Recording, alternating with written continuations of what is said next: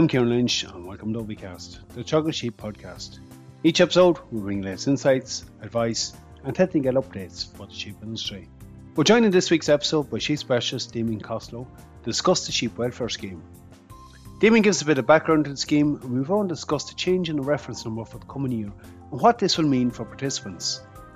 Damien reminds us of the various tasks in the current scheme, and we discuss the proposed changes for the plan next phase and the suggested payment rate.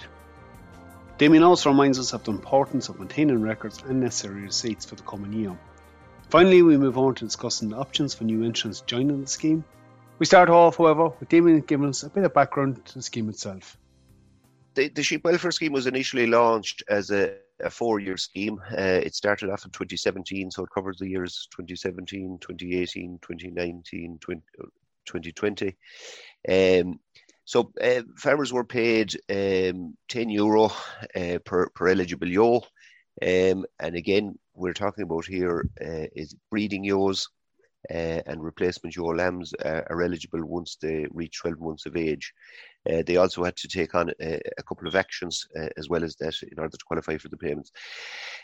so the options for the actions uh, were different uh, depending on whether you were dealing with a lowland or, or, a hill farm.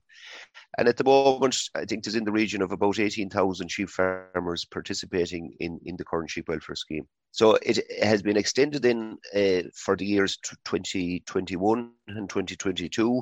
Uh, so that takes us right up to the, the next cap period, uh, which commences in 2023. Uh, so the current scheme year we're in is running from the Feb- the 1st of February 2021 uh, up to the 31st of January 2022. So I suppose the initial reference number uh, was based on the average of what a farmer had on his census returns in the years 2014 and 2015. And assuming that uh, eligibility criteria were, met in terms of the measures chosen by the applicant, along with uh, maintaining the eligible ewe numbers uh, at or above the reference number, then the farmer was paid uh, 10 euro per ewe annually based on that reference number that he started out with. David, there are some changes in this going forward, and many of the participants will have got notified via letter last week about those. You might outline what they are. Yeah, that's right. Uh, I suppose in a press release last January, uh, Minister McConalogue uh, indicated that in view of the rollover of the scheme for the, the further two years, uh, that he had sought approval uh, to change the reference year uh, to reflect the numbers that were beyond the 2017 census returns. Um, and this approval was duly granted. And last week, as you say, scheme participants would have been receiving letters confirming their position so on this letter, uh, the existing reference number was quoted, um, along with the number that was recorded on the 2017 census returns. And the new reference number uh, is now the higher of these two figures. Uh, so this reference number will apply for the current scheme year, and it will also apply for the 22, 2022 scheme year. So for some farmers uh, where flock numbers have been relatively stable, uh, the figures are largely similar. However, there are cases, you know, where a farmer might have been building ewe numbers during that period, and this can result uh, in a higher payment. I mean, just on that one, like, what's the implication for a farmer whose numbers might have dropped since 2017? Yes, uh, if if the number of eligible ewes um, on the most recent uh, census returns is lower than the, the reference number, uh, then this is the number uh, he will be paid on. And again, uh, as we've always said, it's it's important uh, for farmers if there are uh, changes, uh, particularly changes down in numbers, that they notify the department in writing of any any such change. It might be no harm, Damien, just for a quick recap on the current actions that's in the programme there, are different options. Uh, if we take the lowland first, Kieran, uh, uh, the, the, the man with a lowland flock, he, has basically two categories to choose from. Uh, so in category A, uh, he can choose either lameness control or mineral supplementation of yours post mating. So he needs to choose one of those. And in category B, then he has three options to choose one from.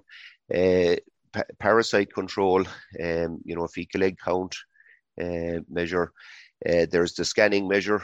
Uh, scanning is yours and recording, and there's also a measure uh, in relation to fly strike, fly strike control. So the options are slightly different then for a hill flock. Um, in category A, they can choose between uh, mineral supplementation of yours post mating or meal feeding of lambs post weaning, training them into to eating concentrates. Uh, so they pick one of those. And in category B, they also have the, the parasite control one, the fecal egg count. Uh, they also have the scanning. Uh, but the other, uh, the, the, the, third option for the hill flock is uh, mineral supplementation of lambs pre weaning. Okay, so that's the current scheme. There are proposed changes to for the new scheme that will come on board from 2023 onward. You might take us through what we know about that so far.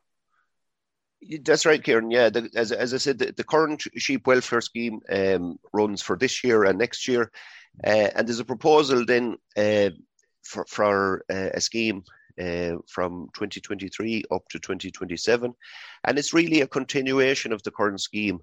Um, it's going to be known as the Sheep Improvement Scheme.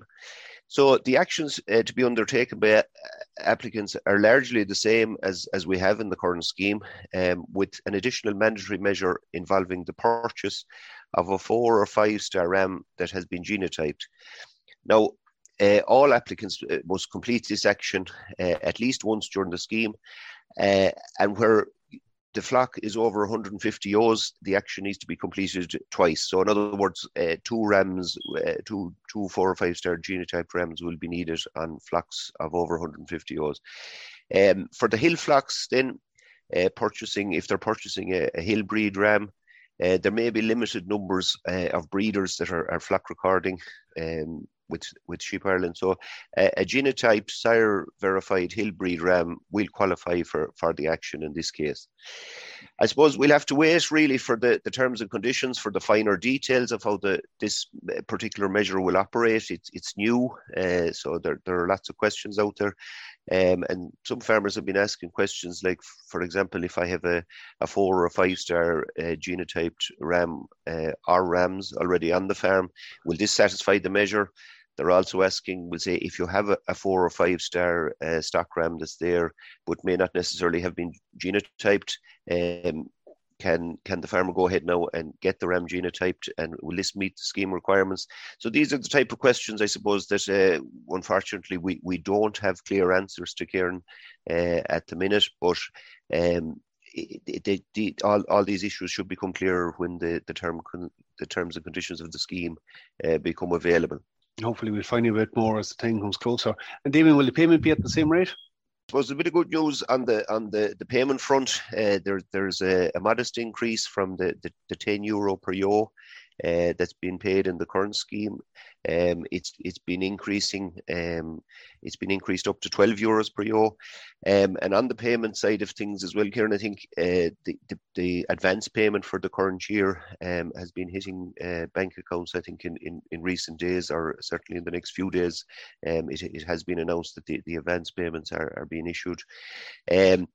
The other important thing, just I suppose, is uh, for, for participants in the scheme, we always say it's important that they, they keep their, their records up to date um, on a regular basis and also to keep uh, relevant uh, receipts and paperwork uh, for actions they're taking under the scheme. And Damien, just for those that aren't part of the scheme already, is there an option there for new entrants to join it? New entrants uh, will be accepted uh, for the, the 2022 scheme.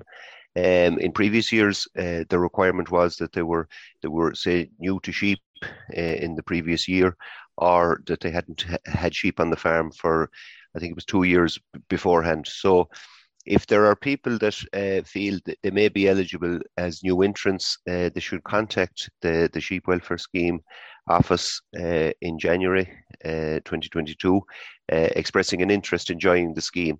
So each case then will be examined by the Department of Agriculture uh, on an individual basis to determine if they're eligible or not. Uh, and of course, uh, a 2021 uh, sheep census needs to be submitted by by these people always, as, as as as with all sheep farmers, I suppose. So, yes, the the option will be there for for new entrants, but as I say, it will be dealt with on a case by case basis. Ewan, great having you on. Thanks very much for the update. No problem, Kieran. We're going to finish the episode up at this point. Again, as Damien highlighted there in his closing remarks, it's very important that you maintain the records and any necessary receipts if you're part of the scheme. That's it for me for this episode. Again, for any updates on our sheep program, keep an eye on our Twitter page at Teagasc Sheep. I'm Kieran Lynch. Thanks for joining us. Don't forget to subscribe and listen in to any of our episodes.